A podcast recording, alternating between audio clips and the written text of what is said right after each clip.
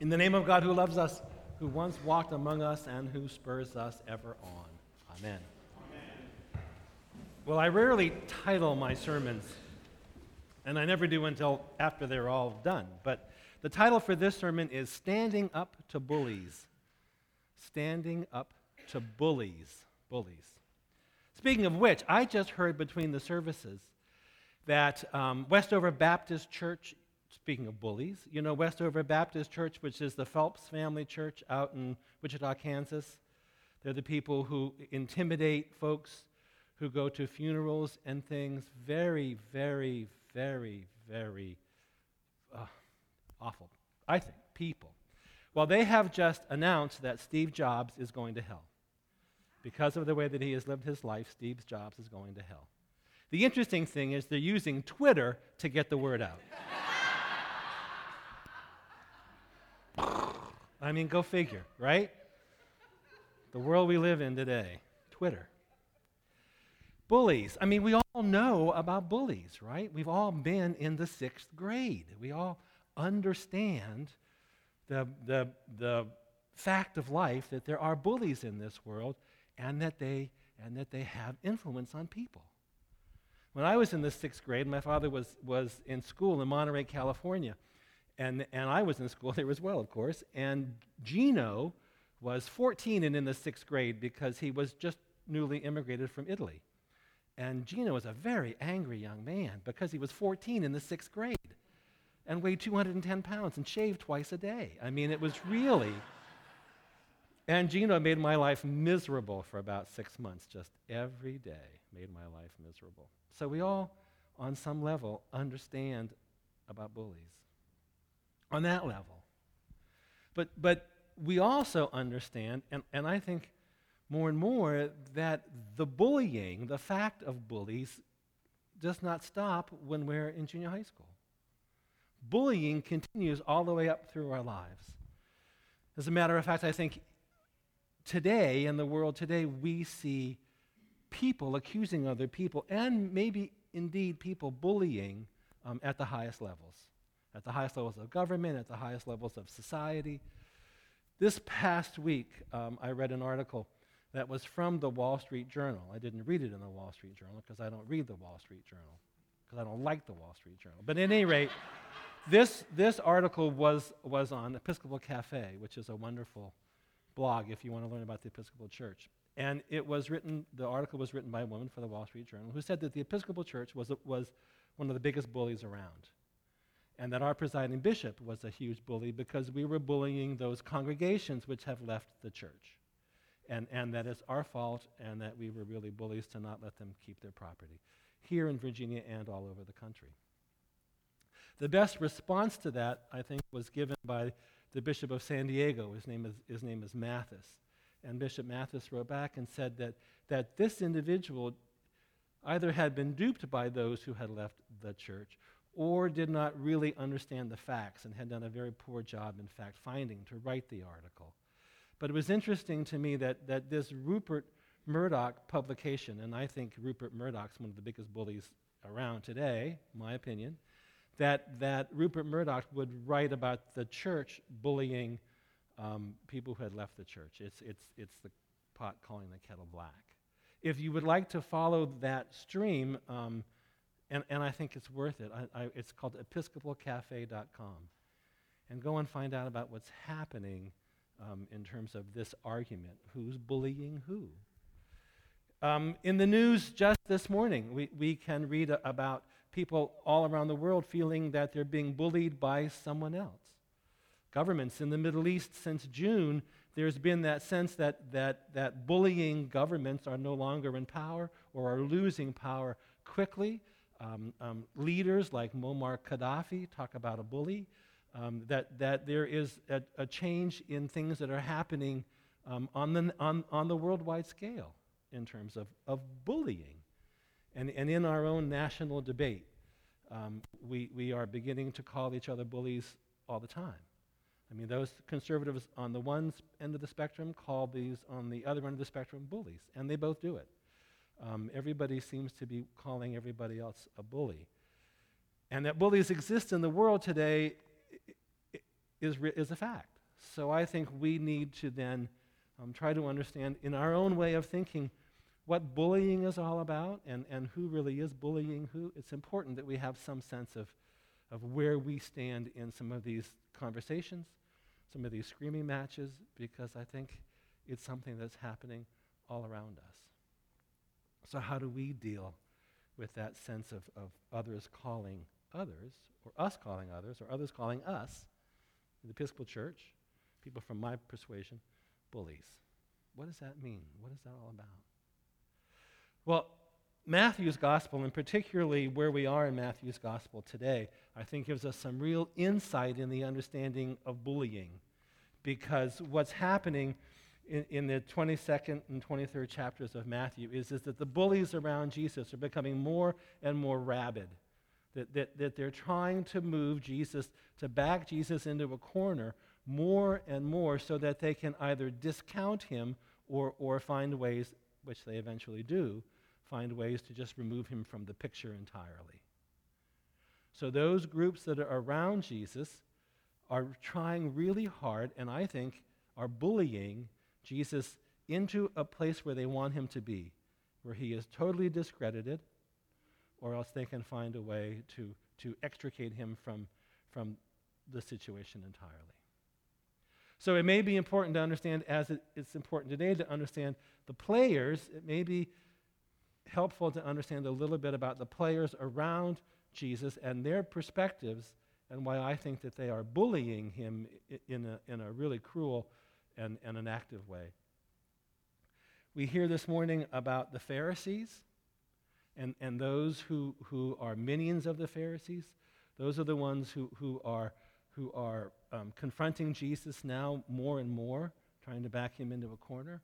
And, and in the very next piece, we hear about, about the, the Sadducees because they come and ask him the question about resurrection. Do you remember that question? If, you, if a man has seven wives in the resurrection, which wife will he have in, in heaven? And so they're trying to back him into a corner too. So there are the Pharisees, and with the Pharisees, there are, we talk about the lawyers and the scribes, and there's the Sadducees, and the Pharisees have as their weapon their bullying weapon, they have the law. They, they have the, the Levitical law. So the law they use to, to bludgeon people with, and, and Jesus in this case, they bully Jesus with the law. This is what the law says. What do you say about it? The Sadducees, as we'll find out very soon, they use as their weapon of choice in bullying, they use the temple and the temple culture. So, so what is there about the temple that is so important? And then they say to Jesus over and over again, You are in opposition to what the temple says, to what the temple does. Now, those are not the only two Jewish groups that are so important in Jesus' life. There's a third group that's called the Essenes. The Essenes now have removed themselves from public life. They, they live um, they probably lived in a community out in the desert, right at the top of the Dead Sea, called Qumran. But there are also Essene communities throughout Israel, small groups of people who have removed themselves from the political situation entirely. So we have the Sadducees and the Pharisees, to recap just for a second. And they, they, they are complicit with the biggest bully of the world of that time, the Roman Empire. I mean, you talk about the quintessential bully, the Roman Empire in the first century. The emperor of the Roman Empire was the biggest bully. That's how they kept control. They continued to bully the people that they had subjugated over and over and over. The, the, the, um, in Jerusalem, the Romans would continue to do things like, like bringing the, the emblems of foreign gods into the temple space direct confrontation with the religious Jews who were in that space. And then they would slaughter two or 3,000 Jews. The Jews would get upset and there would be violence, and then the Romans would come in and they would slaughter a whole bunch of people in the temple precinct. So the biggest bully in that day was the emperor, Tiberius in Jesus' later life, Augustus when he was born. Now that gets us directly to this story today because the bullies that are around Jesus, the Jewish bullies, the Sadducees, and, and the Pharisees, and the Roman bullies, the emperor, they're working together now to, to extricate this problem.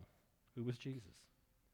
So they bring a Roman coin, right? The denarius, Jackie read, the denarius into the temple precinct to Jesus, and they say to him, Should we pay our taxes to the Roman government? Now, not paying your taxes, the penalty was death. And the only way you could pay your taxes was to use the Roman coinage. Imagine you could, you could pay taxes by giving them um, you know, produce or, or animals, but if you were a merchant, if you had money, the only way to pay your taxes was using a Roman coin, the denarius, the, the universal coinage of the day. Well, what's on that coin, Jesus says in this passage? It's the head of the emperor. On the backside is the head of the emperor's wife, Livia. Both of them are considered to be gods in the Roman pantheon of gods.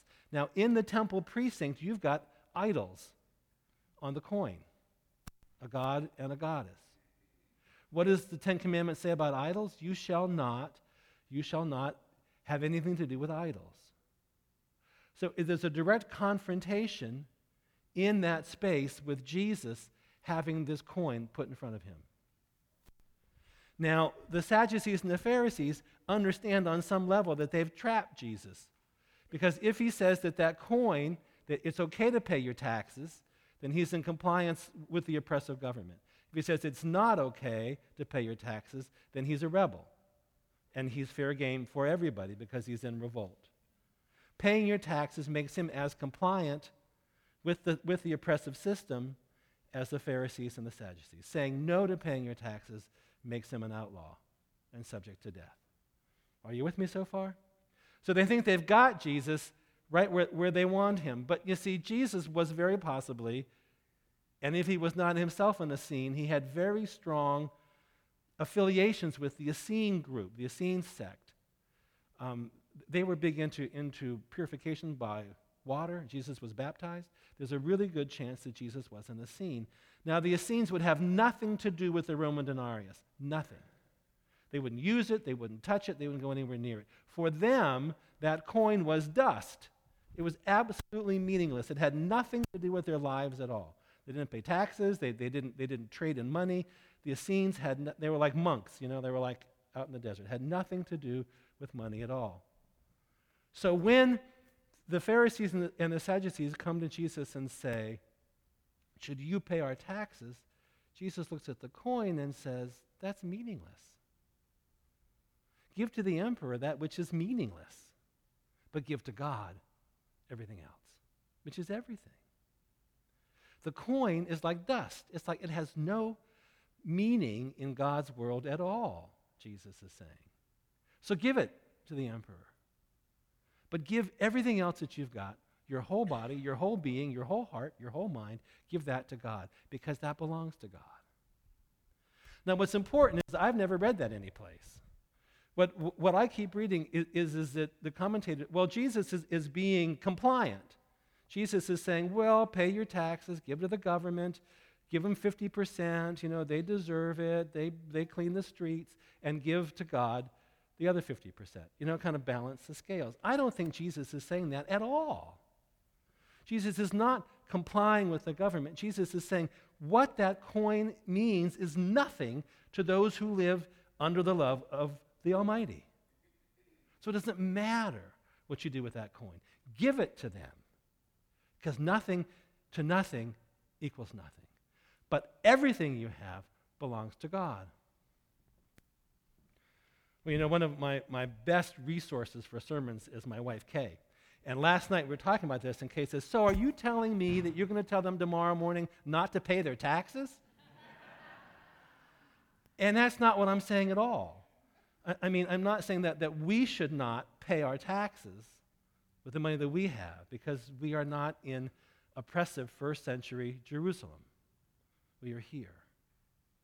And yet, that, that, that the emphasis that Jesus is talking about, that emphasis of, of giving to God what belongs to God, which is your whole being, as opposed to giving to the bankrupt and corrupt civil authority, in this case, the Roman Empire, there's no comparison.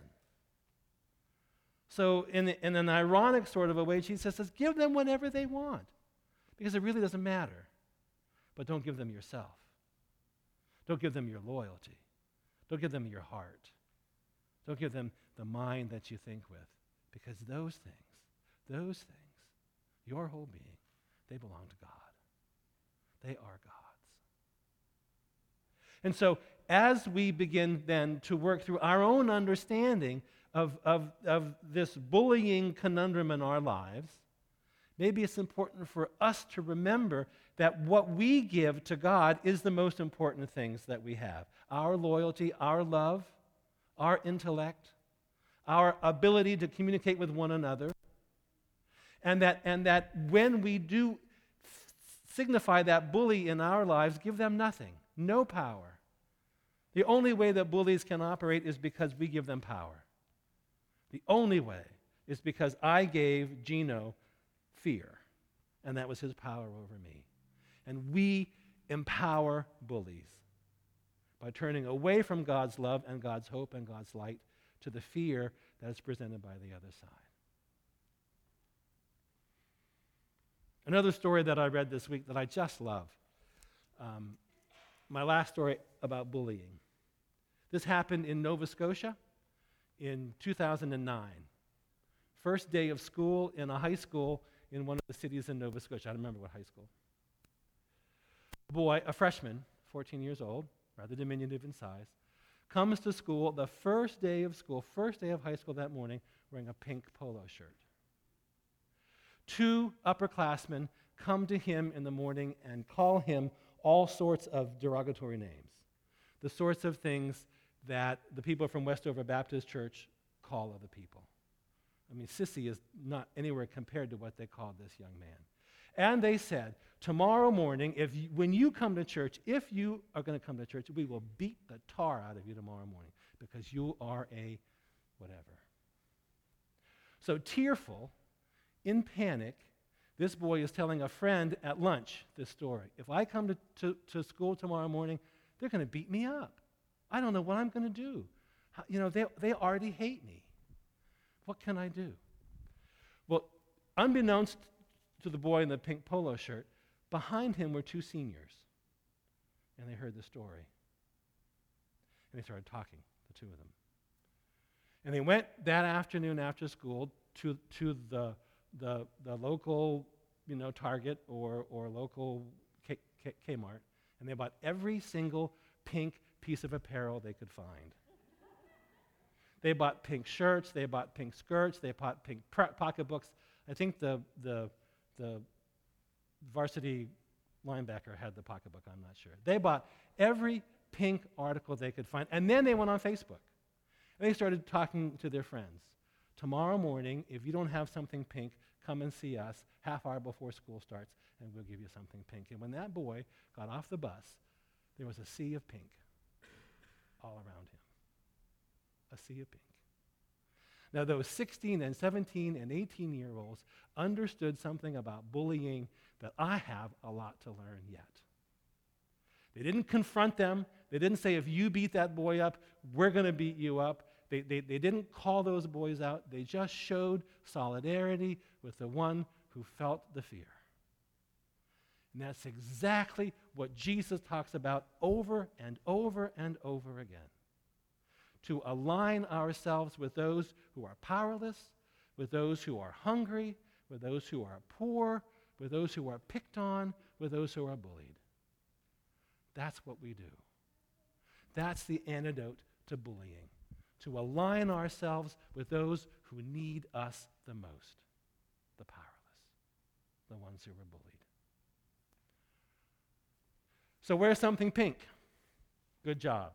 Wear something pink. Wear something pink in your heart. Wear something pink in your mind.